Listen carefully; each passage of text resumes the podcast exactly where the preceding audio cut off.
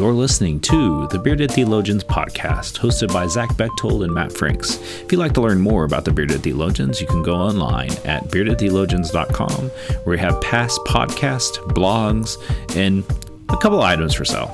So check us out, beardedtheologians.com. Thank you for listening and enjoy this week's show. You're listening to the Bearded Theologians podcast, hosted by Matt Franks and Zach Bechtold. And today we have a very special guest with us. We have Sarah Bessey uh, with us today. Um, Sarah, will you tell us uh, a little bit about you and you know who you are, where you're from, and all that good stuff? Oh, sounds good. Well, thanks for having me, guys. I'm glad to be here. I'm glad that the your equal opportunity, even for those of us who lack facial hair. So that's good news. Of course. um, so I'm Sarah. I live just outside of Vancouver, British Columbia, um, and in a town called Abbotsford uh, be married for about 19 years, have four kids. Um, I'm a writer, and so I uh, wrote a book called Jesus Feminist a few years ago, and then uh, Out of Sorts. Um, and then my most recent book just came out this last month called Miracles and Other Reasonable Things. I also um, am, the, am the co host and co creator of the Evolving Faith uh, Gathering and Community which I started uh, with my friend uh, Rachel Held Evans. Um, who passed away earlier this year. And then uh, we are continuing on with uh, with that gathering. I do a bit of preaching, a bit of speaking here and there. Um, and I think that's probably about it. I mean, that's uh, that, that about covers it. How I spend my days, anyway. That's wonderful. I'm I'm glad to know you're from uh, Vancouver. I mm. I live uh, just south of Alberta uh, okay. here in Montana. I, so all right, yeah, I grew yeah. up actually in Calgary, oh. uh, so just north of you, and yeah. uh, spent a lot of time driving in Montana. I don't know if you guys still have that, but you back in the '90s, you guys didn't even have speed limits on highways. Uh, we have speed was, limits now, but they're it not. was a hell of a lot of fun. it's so much fun. Uh, this we would just hit that Montana highway when we would go shopping in the states, and it would be a lot of fun. uh, uh, yeah, Albertans still do that. You guys okay, uh, sure pass us do. on the interstate often with their great with our great big trucks, Alberta. And, it, and it's not and it's not that we're driving slow either. Listen, Canadians get very excited about American speed limits. they do. It's, it's wonderful. Uh, we we drove to Calgary this summer, and it seemed like it took forever. I'm sure. well, good. So, well, thanks for uh, being on, Matt. Go ahead. Well, I was gonna say, so you have a new book out, um, and I had read through it last week, and um, as you, you know, so tell us about this new book. Oh, um, sure. Well, uh, it's a little bit different than my first two books. My uh, first two books were a little bit more, you know, kind of taking a theological idea um, and then kind of, you know, writing into it, and and you know, always a lot of memoir or storytelling kind of woven throughout. Um, but this book is definitely more straight memoir. Um, it is a telling of just my way of grappling with healing and miracles. I came of, uh, I grew up within the um, charismatic renewal movement and and particularly within you know the community of word of faith or uh, prosperity gospel stuff and so i had some unpacking around miracles to do and around what um, healing looked like and so about a number of years ago i was in a, a car accident and it just became this demarcation in my life of my life before and my life since uh, then. And so, leaning into some of those questions around uh, the miraculous and exploring what it means to hold space for healing, but expanding our definition of what that could be.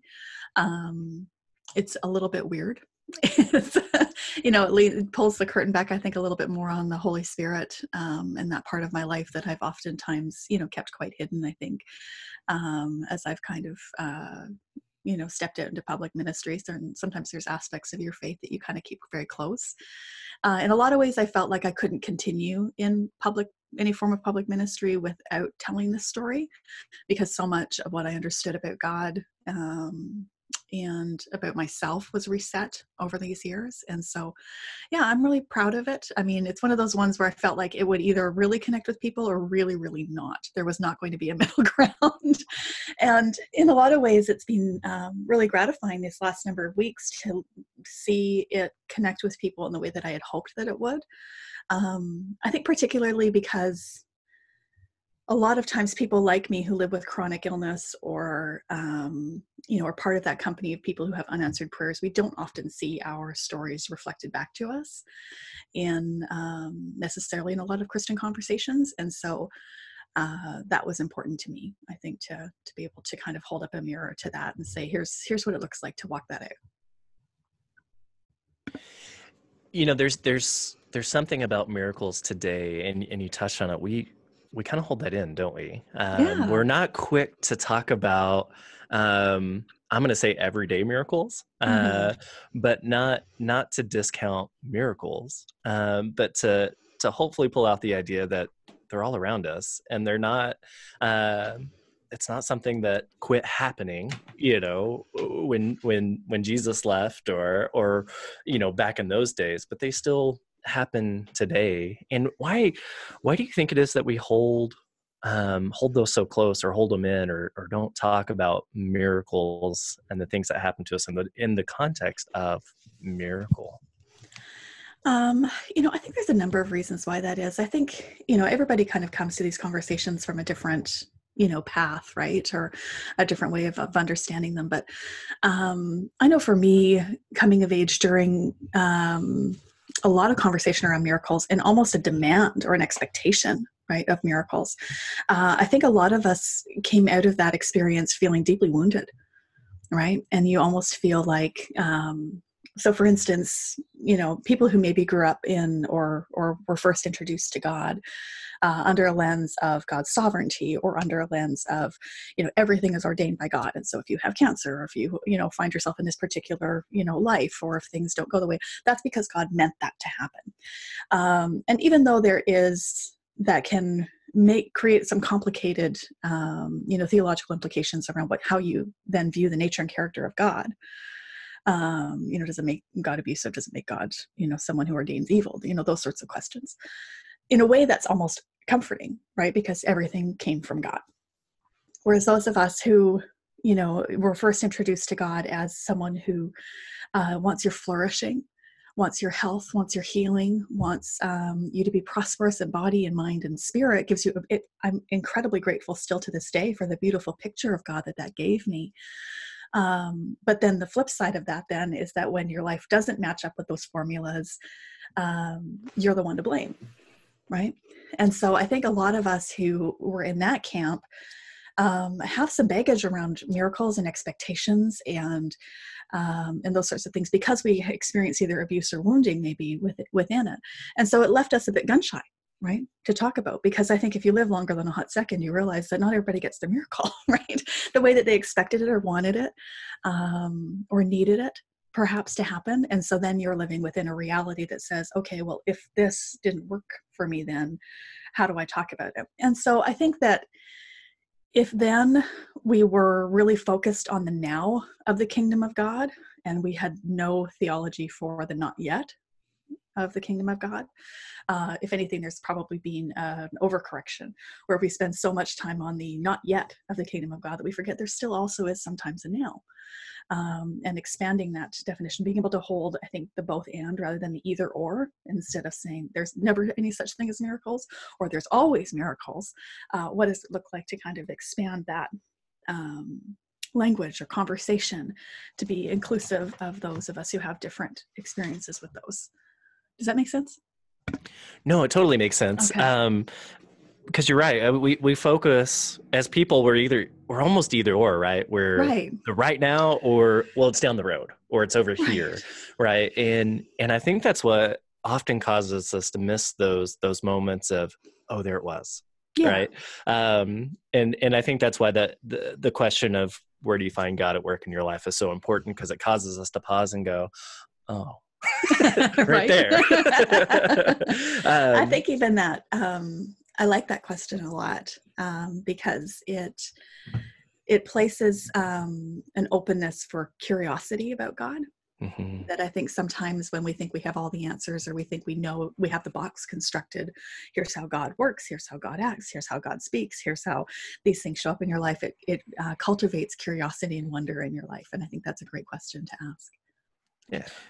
Yeah, and I got that sense from like your your chapter on prayer really touched like that was a, if there was a chapter that really resonated with me mm-hmm. it was that chapter um, and some of it comes just some of the, the journey that i've walked with prayer and and it being so central part of my life um, and now kind of in this phase of reconstructing it and rethinking about you know expanding it i'm not re- really just expanding a, a, a solid understanding um, the story you tell about your son just like i mean that just like like that's a right? sermon uh, that's a sermon illustration and i'm grabbing a chair next sunday when i preach on prayer and i'm sitting it there mm. and you know like it, it just it touched me in such a way that um calling our attention to the small things that that we so miss out on everything that's going on in our world because we get so inundated with everything else that we miss out on those small opportunities that God has presented to us um, that we may have not ever noticed, and that um, whether it's answered prayers or unanswered prayers, or you know when you're when you're when you're from Oklahoma, the Garth Brooks unanswered prayer song always seems to pop up in your head when you think of unanswered prayers, and um, that's just horrible. so bad on so many levels. Um, but, um, and I may get kicked out of Oklahoma for that. I was going to say you're taking your life in your hands uh, between, uh, but, between Oklahoma and the Albertans. but you know, I think you know, singing. Look at your book. I, I really got that sense of uh, of letting go it's just kind of a release. I felt like the, uh, there was a release for you in this uh, book. Like you were just kind of letting go of something, uh, reconciling. I guess it would be mm-hmm. the the correct way of kind of looking at that. Yeah, um, I think I think that that's um, probably one of the undercurrent themes of a lot of my work. Is I oftentimes feel like I'm writing for people who are in that liminal space, who are in between. They've left something and they're not yet sure where they're going or where they're where they're going to be landing um, so sometimes you can call that deconstruction or you know and a lot of times i call that uh, wilderness right there's this sense of wandering almost to it um, and being able to i think name and set up tables in that sort of wilderness and say there's still this isn't you know a place you've landed because you know somehow you've lost you know the plot right? Or you've lost jesus right? And a lot of times you end up in those places of reconciling and pulling things together and saying what do i want to keep? What do i want to toss? What are the things that are worth carrying with me? And what are the things that i really need to lay down? Um, those i think are really valuable questions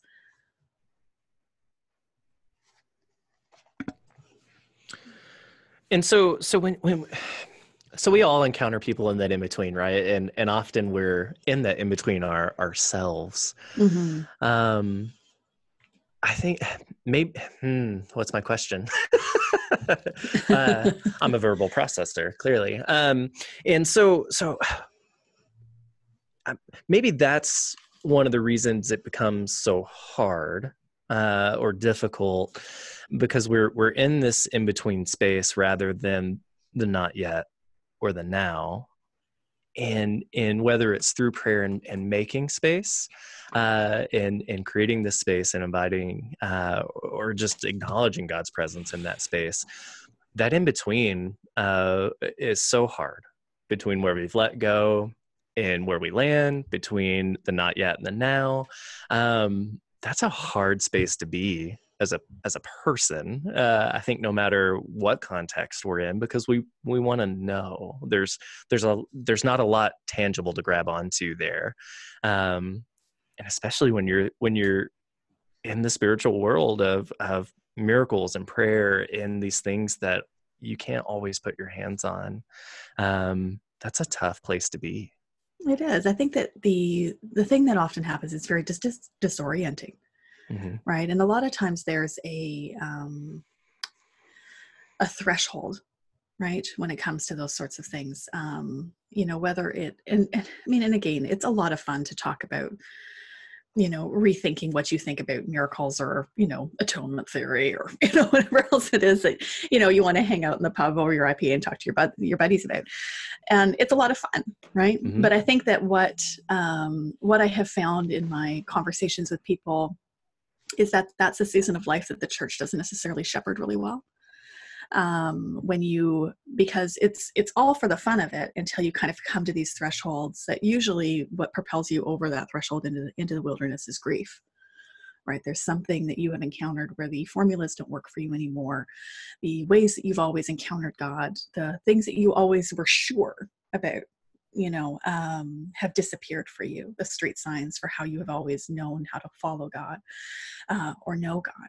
And so I think that, you know, it can happen over and over again in your life you know what uh, you know for me of course this was you know more related to you know a, a actual physical thing that happened but it can happen because of a, a, million other ways that we experience grief or experience loss and proximity to it um, where all of a sudden you're kind of left going wait a minute this is not according to the plan.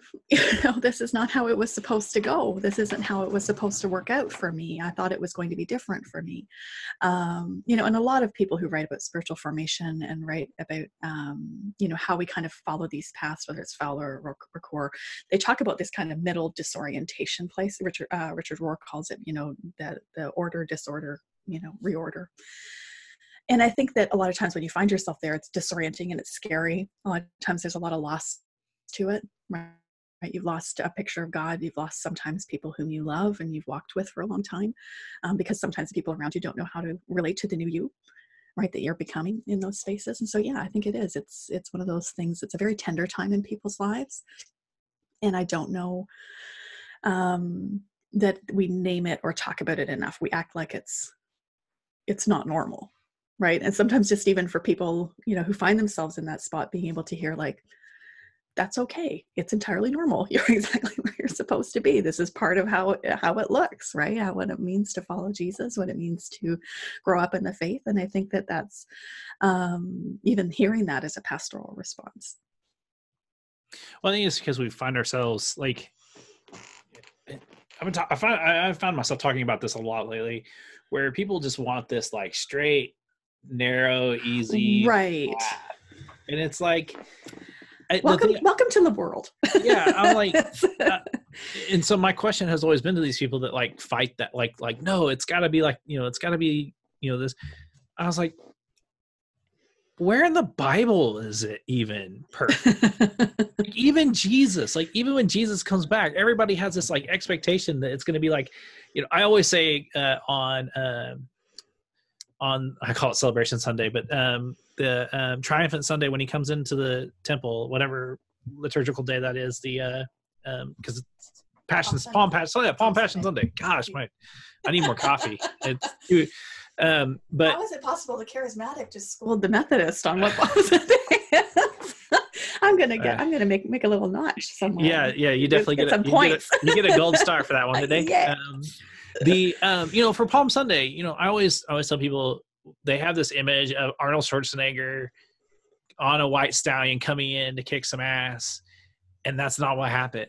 And so, like, how can we in our faith journey expect it to be exactly like that when it's you know Jesus teaches us to pray, it's God's kingdom to be done, and even that is like a like we don't have that you know like we have you know technically we actually do have the script and it's messy and it's complex and it's you know it's ever changing but you know i think i think we need to continually find ourselves in a sense of um, reorientation and asking ourselves you know is you know is what i'm doing healthy or am i just doing it because i've always you know that's what i've always done? Right. And how is that leading to growth? Um i, I and that was one thing I was, when i was reading your book is like that we we in the church have not done a really good job of teaching people how to grow. Mm-hmm. It's just an expectation of growth. Right. But we don't tell you that that growth is painful and it's hard and it's difficult and it causes you to maybe not do something the way that you had done before. Um, right. because maybe it wasn't working or maybe it wasn't helping you grow in your faith you just assumed it was because it well it looks good on paper um, and you know i think that when we talk about these things and being able to provide a space kind of like this where we can actually say hey like no it's not this clean.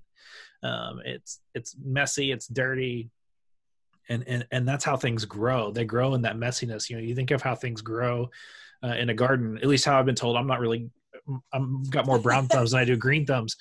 But from what i've been able to observe on youtube and other things that grow things like it takes cultivation and like you know really getting um, into it that that makes a difference. And you know so yeah i mean it's kind of i guess i don't have a question for that but just you know how I think you're what you're um, exploring too. Even is you know sometimes I think that with the expectation of perfection or of ease, um, we don't realize how much sometimes prosperity gospel is kind of like rooted really just in our understanding of of really everything now um, that you know if you're a good person if you you know love jesus that somehow you know the path just opens up before you and you know angels will sing and you know all that kind of great stuff.